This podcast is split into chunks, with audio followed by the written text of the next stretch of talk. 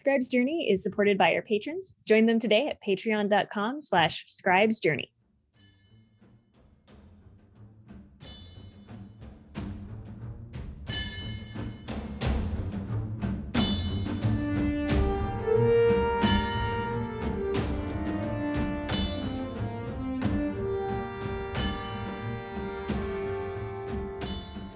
Good evening, everyone, and welcome to the Scribe's Journey podcast where stories begin.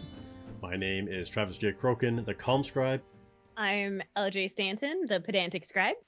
And I am TR Albie, the oddball scribe. Fantastic. How are you both doing? I'm alive, which is saying something right now. Oh my god. Yes, it is. so, you uh, know, going, yeah, doing well. going. My goodness. Yeah, uh, and I'm doing well. It's a nice day, and um, I did not go outside at all. So I just stayed in and hid. It was fantastic. Hanging out in your writer den. In my writer's cave, as my wife labels it. Yes, my hideaway spot, you know, from all things in life other than this. So, yes. Uh, it's a depressing and happy place at the same time. so, my office is actually officially called the Scriptorium and there is a Ooh. sign above it because the scriptorium back in the old days is where the scribes would go and do all their work. There weren't in a library there weren't in an office it was officially called the scriptorium. So being the calm scribe i work in the scriptorium. But yeah, i like that for scriptorium. The only thing on my door when you get into my office is a sticker of the meme that is the you know the dog and the fire like that does the this is fine everything's fine. That's the sticker on my office door Oh, is it the one that he's sitting there with a cup of coffee? It's a cup and, of coffee. Okay, it's a cartoon dog. I thought it was an actual dog on fire, and I was like, "What do you have on your door? That sounds no. horrible." We don't do animal abuse in my house. No, that's why yeah. I was like, "What fire dog are you talking about?" I was on TikTok and there was a bookstore owner who was talking about the fact that they really it drives them nuts when people constantly do the instead of now killing the dog, it's always killing the cat and how that's really upsetting to them. And they wanted to know if there was like a place that you could look for that kind of stuff. So now it's the there's like booktriggerwarnings.com that you can go to to look up things like your trigger and content warnings when and if you need to put them into your book, which you'll know if you've talked to a sensitivity reader.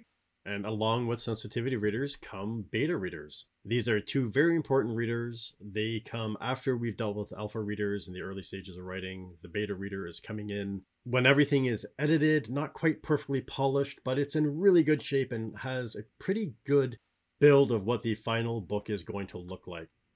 Before we jump into what are beta readers, why are beta readers important?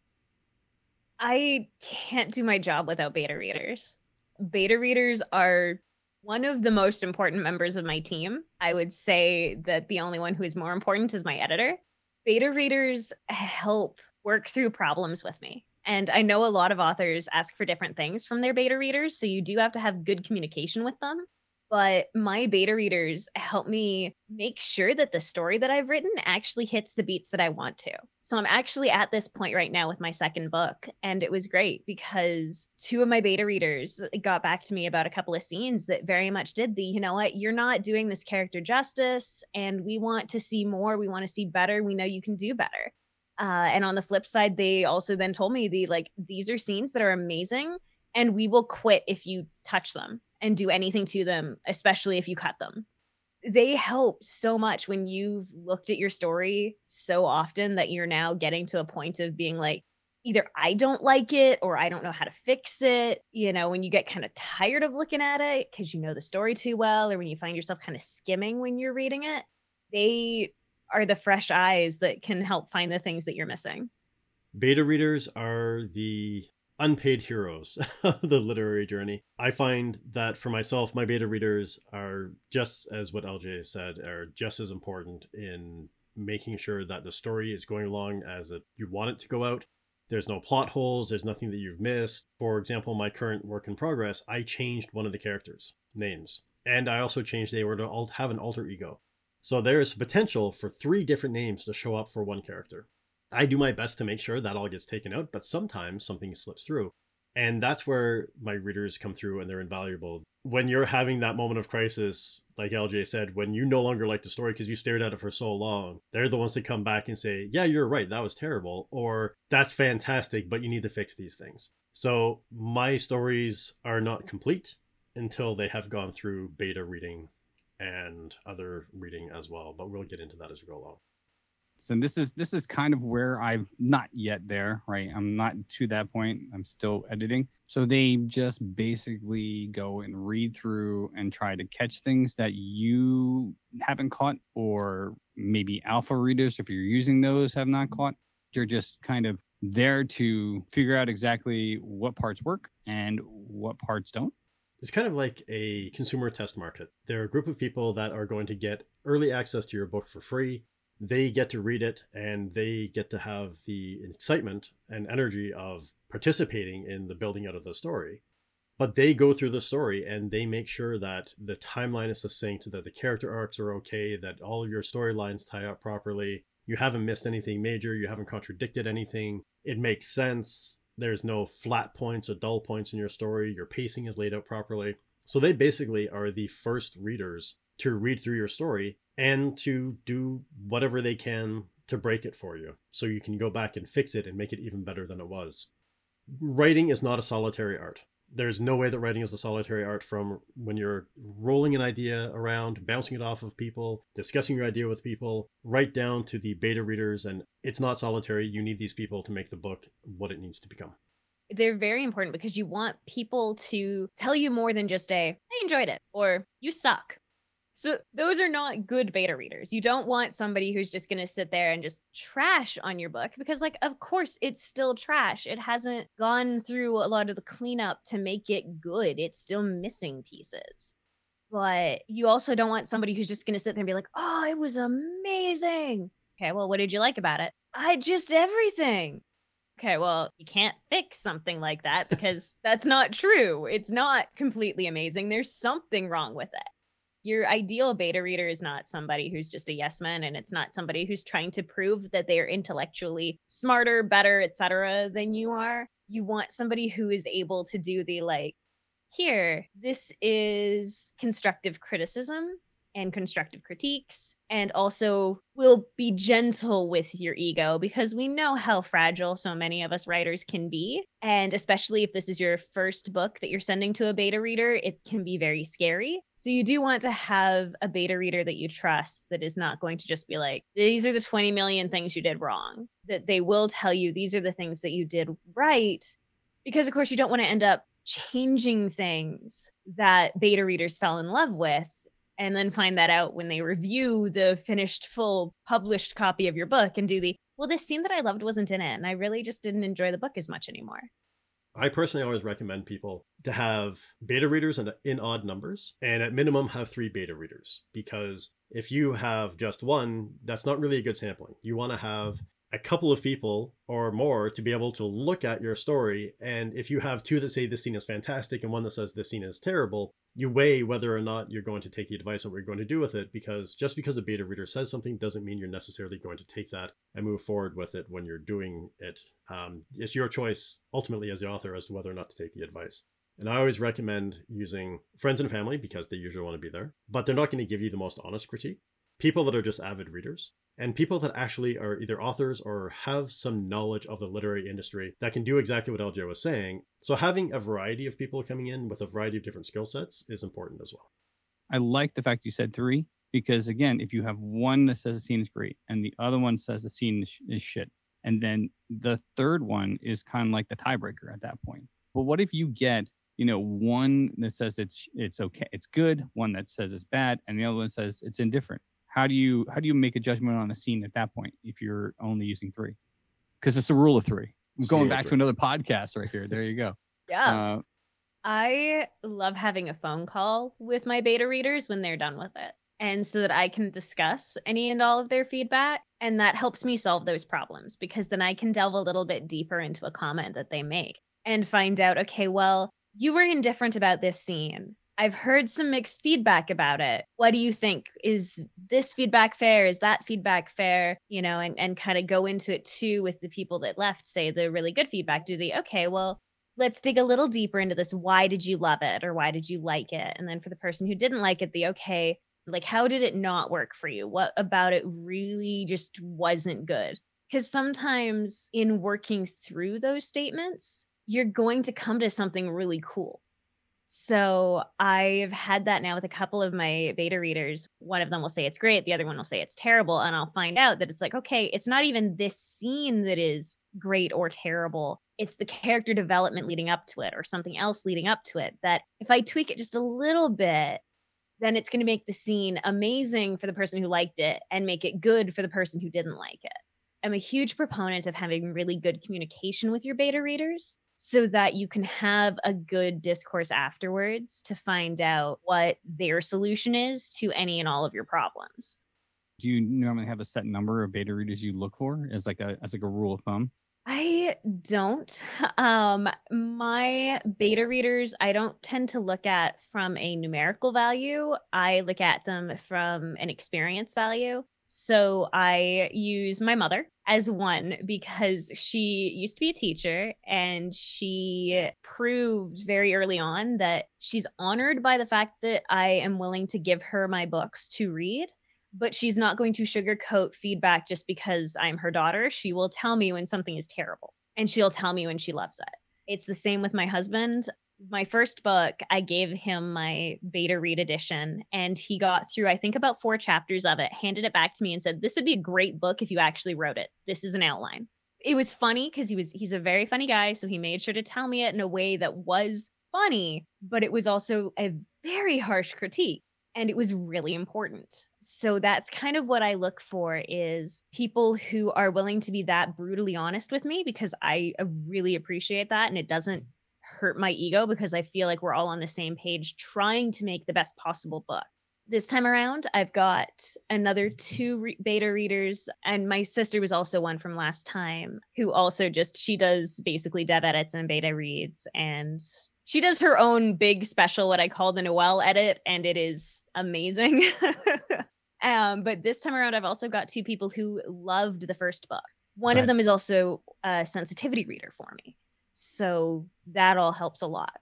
It's interesting you, you gave it to your husband. Like I gave my wife my first draft and um, she was like, I can't even read this. Just just handed it back to me because she's very blunt. Like I would trust her to do that. She was also an English teacher. So when it comes to making sure that things are grammatically correct, like none of the things were, she was the type of person who will sit there and say to me that this is crap, this is good, this is bad, I don't like this part. I could trust her like that my little niece might. She is a very avid reader, and she is um she's twelve. And hello, Pip. I know you're listening. So that's right around in the mid grade type uh, range, which would be a good sample for me, I think, as as a beta reader. And she's brutally honest, and she actually wants to become a writer. So you know, for her to read and see and experience that might give her a little bit of uh, what she could expect from down the line other family I, I just wouldn't trust with it. No offense, family, if you're listening to it. I just I just you know, you're just too kind hearted. I need too someone sweet. to tell me to be yeah, too sweet. You need you need to be completely brutal with me, and I'm okay with that. One Not of the things I really like that you did bring up there is the fact that, you know, your your niece might be able to be a good beta reader. And part of that is because you are writing mid grade. And that is something you do want to keep in mind when you are looking for beta readers is like I write gritty dark fantasy.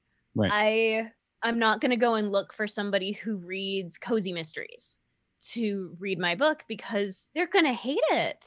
And that's fair because it's just not what they enjoy reading. But that also means then that I'm not going to get useful feedback for my target audience for the way that I need to change the book. Because if I follow what a beta reader who doesn't read the genre might say and tell me to do, it might mean that I change something that's really important, or I might omit things that are important because I wasn't focusing in on my target audience.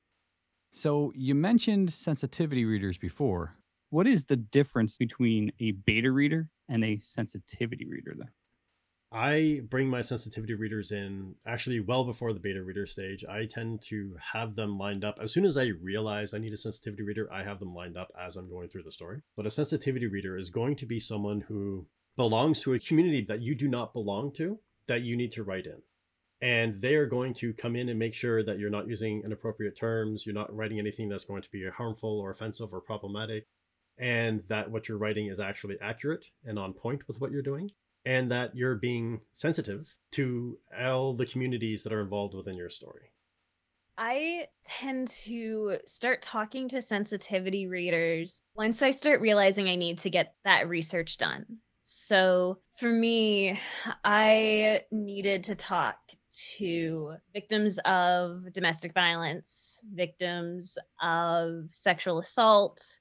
I need to talk with physically disabled people, which is kind of convenient because I do actually fit into that group, but I did want additional opinions outside of my lived experience. Even though I'm writing fantasy that is, you know, it's completely made up, it's a, you know, Shai-Khal obviously doesn't exist but because I was pulling from Middle Eastern elements and pulling from Southeast Asian elements and African, and also pulling from the Abrahamic religions in a lot of ways, as well as some Hinduism, I made sure that I spoke with people from those different groups as well. And now one of my beta readers, as I said, is a Southeast Asian American Muslim man who has been able to help me use the word like jihad appropriately and make sure that you know no one is going to be sitting there reading it going like oh this dumb white lady doesn't know what she's talking about because you don't want to have people having that kind of poor experience that's exactly it anything that is not in your wheelhouse and lived experience that could potentially be problematic is where you want to consider or look into bringing in a sensitivity reader and it's not censoring yourself it's not censoring your work uh, because there are some people that think sensitivity readers are a form of censorship. I personally disagree with that. I think it's doing your due diligence and doing your research to ensure that you're creating an inclusive environment for your audience. I'll be honest, before we we started our podcast journey, you know, I never even thought that I needed to get a sensitivity reader. You know, maybe that's just again my inexperience, which makes sense. You know, I never got to this point where I needed it even with mid-grade novels, even with I'm not sure, maybe picture books. It really depends on the situation here. I mean, if I look at the picture books I've written, I've written, right? It's about a dragon and a mouse. I can't find a dragon and a mouse to sensitivity read about, you know, whether or not this is right. There's no I don't know, Ted. I think you're just not trying to find a dragon hard enough. Yeah. Yeah, probably. uh, Have you tried contacting Stuart? I mean, he's a pretty smart mouse. Oh, true. But for the mid grade novel, I definitely might. I have to read through it a little bit more and see exactly where culturally this would fit. I do want to say I don't think every story needs a sensitivity reader. I do think Right. everyone needs to use beta readers, but sensitivity readers are not necessarily required for every story. So Yeah. I can definitely imagine some picture books that could have benefited from a sensitivity reader. I can remember a handful of them, even from when I was a kid, that are certainly not politically correct now that I wouldn't go out and buy my nephews, even though I Oh, yeah. loved them as a kid, because it's just the language is no longer correct. We've been taught better and therefore should do better. But there are some things that when you just do enough research, you don't necessarily need a sensitivity reader for. You know, with that said, I think we've mentioned beta readers and sensitivity readers, and I kind of touched on we kind of touched on alpha readers once, right? I said I use my wife as an alpha reader, but are there any other right type of readers that are out there that you know myself and the listeners should be aware of? I personally don't use any others. I just stick with my beta and my sensitivity readers. What about you, Travis? I do use others, but not in the same manner as a sensitivity and a beta reader. If I've had experts, my pocket experts, come in to help me write a war scene, write something to do with, you know, the military or something like that, basically any scene that I've called in experts to work on, then I will give them those scenes and anything surrounding those scenes just to make sure that I got that part right. Oftentimes, your experts are too busy to go through and beta read an entire story. So that's something that uh, the only other version of a reader that I will have is my expert readers, and that's just uh, verification.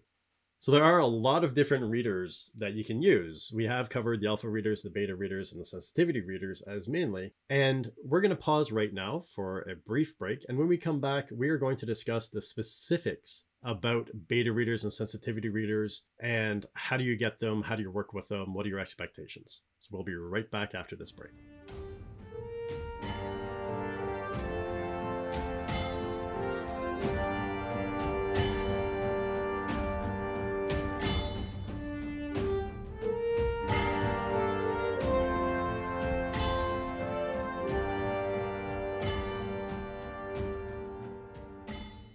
Welcome back, everyone, and we're here to continue our conversation about beta and sensitivity readers.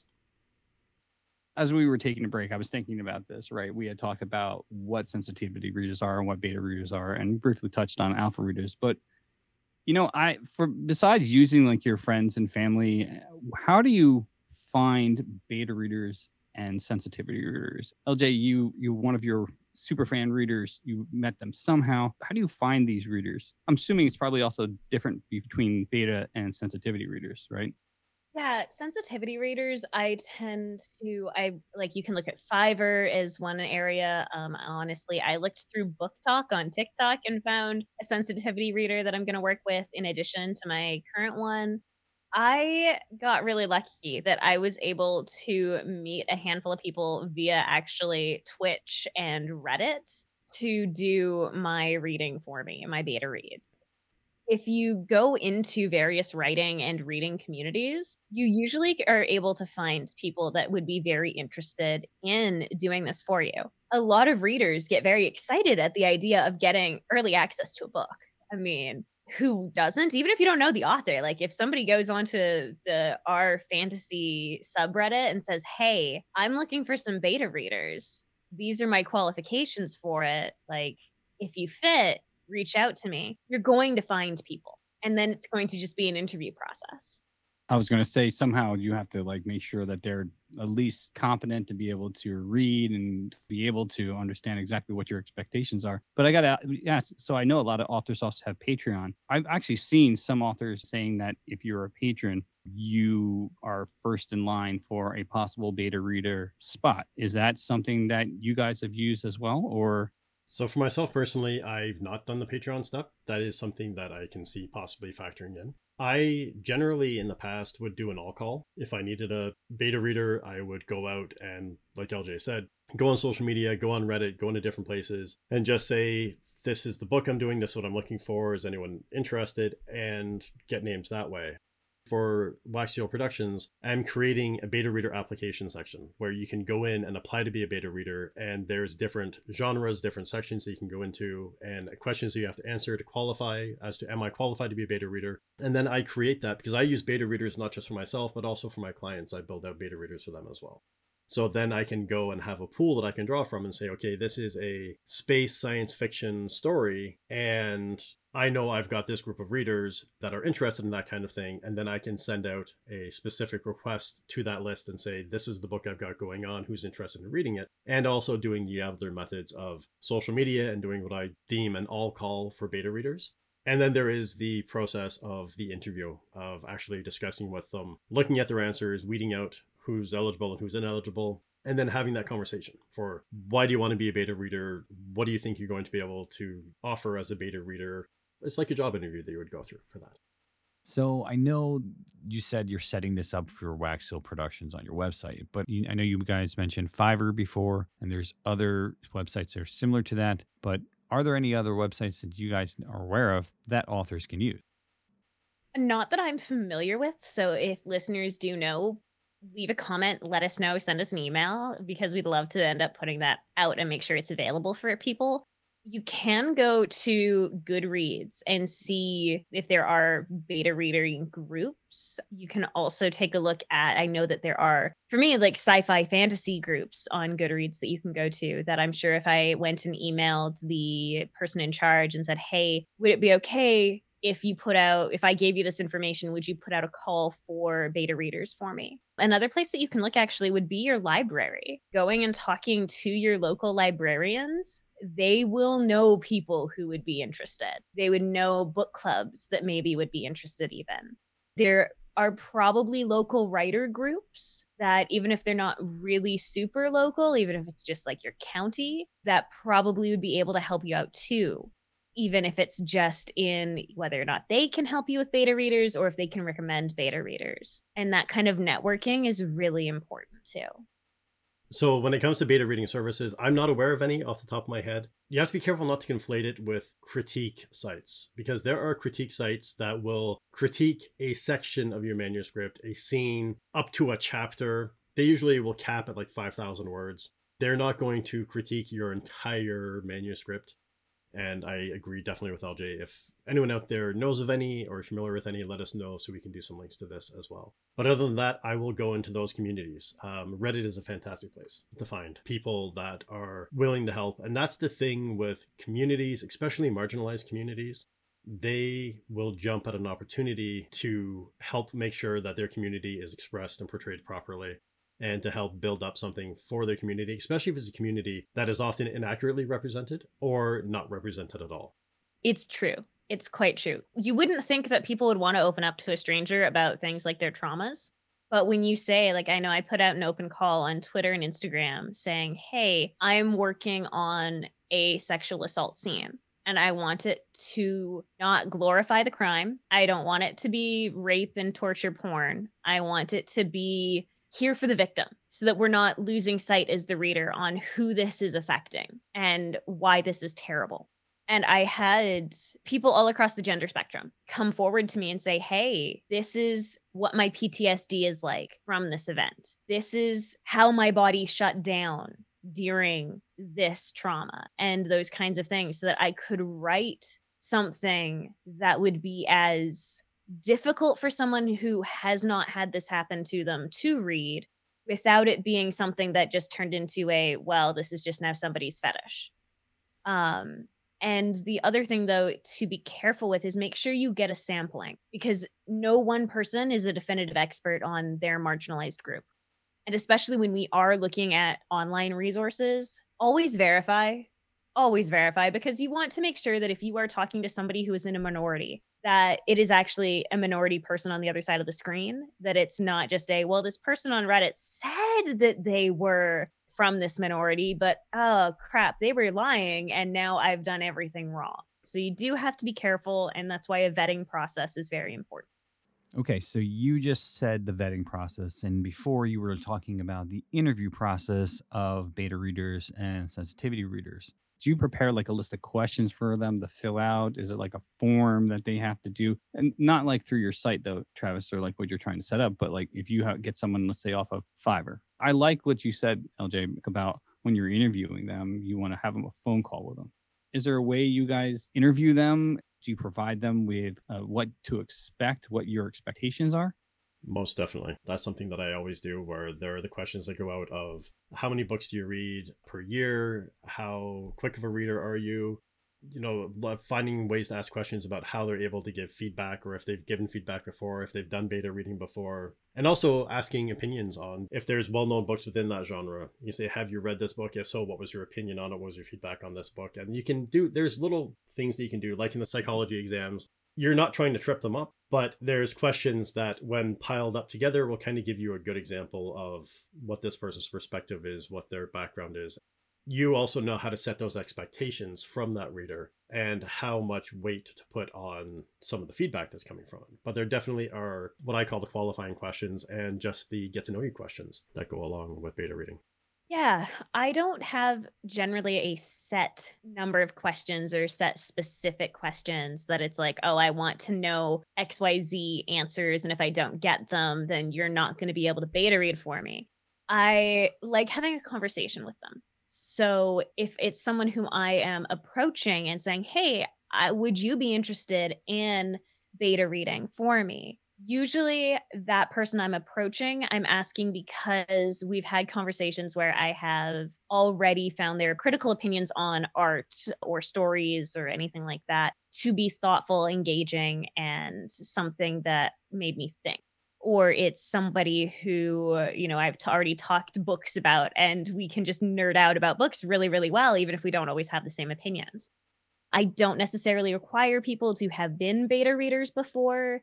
I love it if they have been, but if they haven't been, what I want is for them to have a love of stories and not be afraid to be critical of them, but critical fairly. So I will talk to them about the fact that, you know, I'm looking for feedback that will be telling me more than I just a, I don't like this. You can write down something like, I don't like this. I'm not sure why. It's just not working for me but I want more feedback that delves deeper into it. I don't want that to always be the feedback that I'm getting from you. So, with sensitivity readers, I want to know will I do harm by what I have written? Right. I don't mind traumatizing readers in the fun sense, you know, the way that we all joke about the, you know, you show something that is gross and scary and awful, and it's the, okay, well, that was awful, but it's not leaving any lasting horrible scars.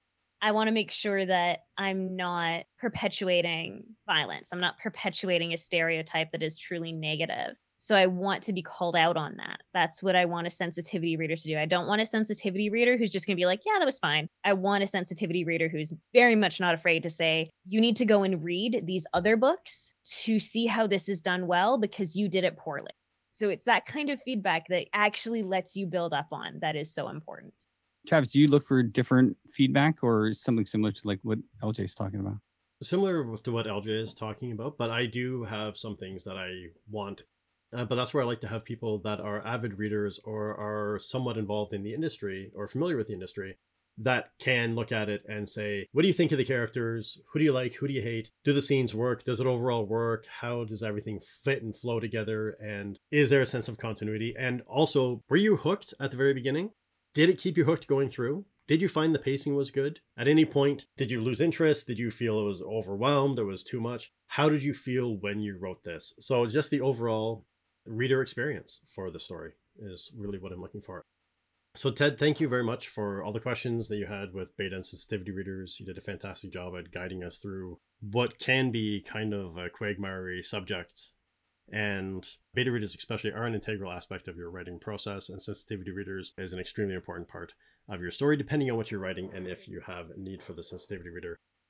I think that sums it up nicely. Betas are absolutely necessary and it's well worth putting in the effort to find good ones because they're kind of like your editor. If you get really good ones, they'll stick with you if you're writing a series from beginning to end and they can do a lot of really important work for you. And those sensitivity readers are going to really help in this day and age to make sure you don't end up going down into some black holes that are not good places to end up. Mm, and I got to say that as far as, you know, as a learning experience for me and some of the listeners probably who have not gone down this path, I think this has definitely been very useful because you've kind of clarified what the difference is between a beta and sensitivity reader, why they're necessary in the process, because you, you want to make sure that whatever you're producing is the best quality you can give your readers. And this is a pivotal step to get that manuscript to a point that is ready to be published.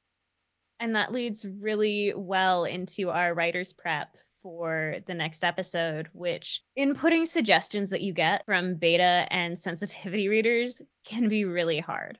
So, to prep for your final revisions, the best possible thing you can do, and what we hope that you will do, is to find a safe way to accept the critique that you've been given. Whether that's read them with chocolate, take a walk after you've read some particularly difficult feedback, but find a way that works best for you so that you can take that feedback and use it with the spirit that it was intended when it was given to you. Critique can be very difficult. Remember, you can find out more about Scribes Journey podcast and what is going on with the three scribes by visiting our website at scribesjourney.com or by following us on Twitter, Instagram, and TikTok at Scribes Journey. So, with all of that from the three of us, thank you for joining us for this episode. Now, go sharpen your quill and get back to writing.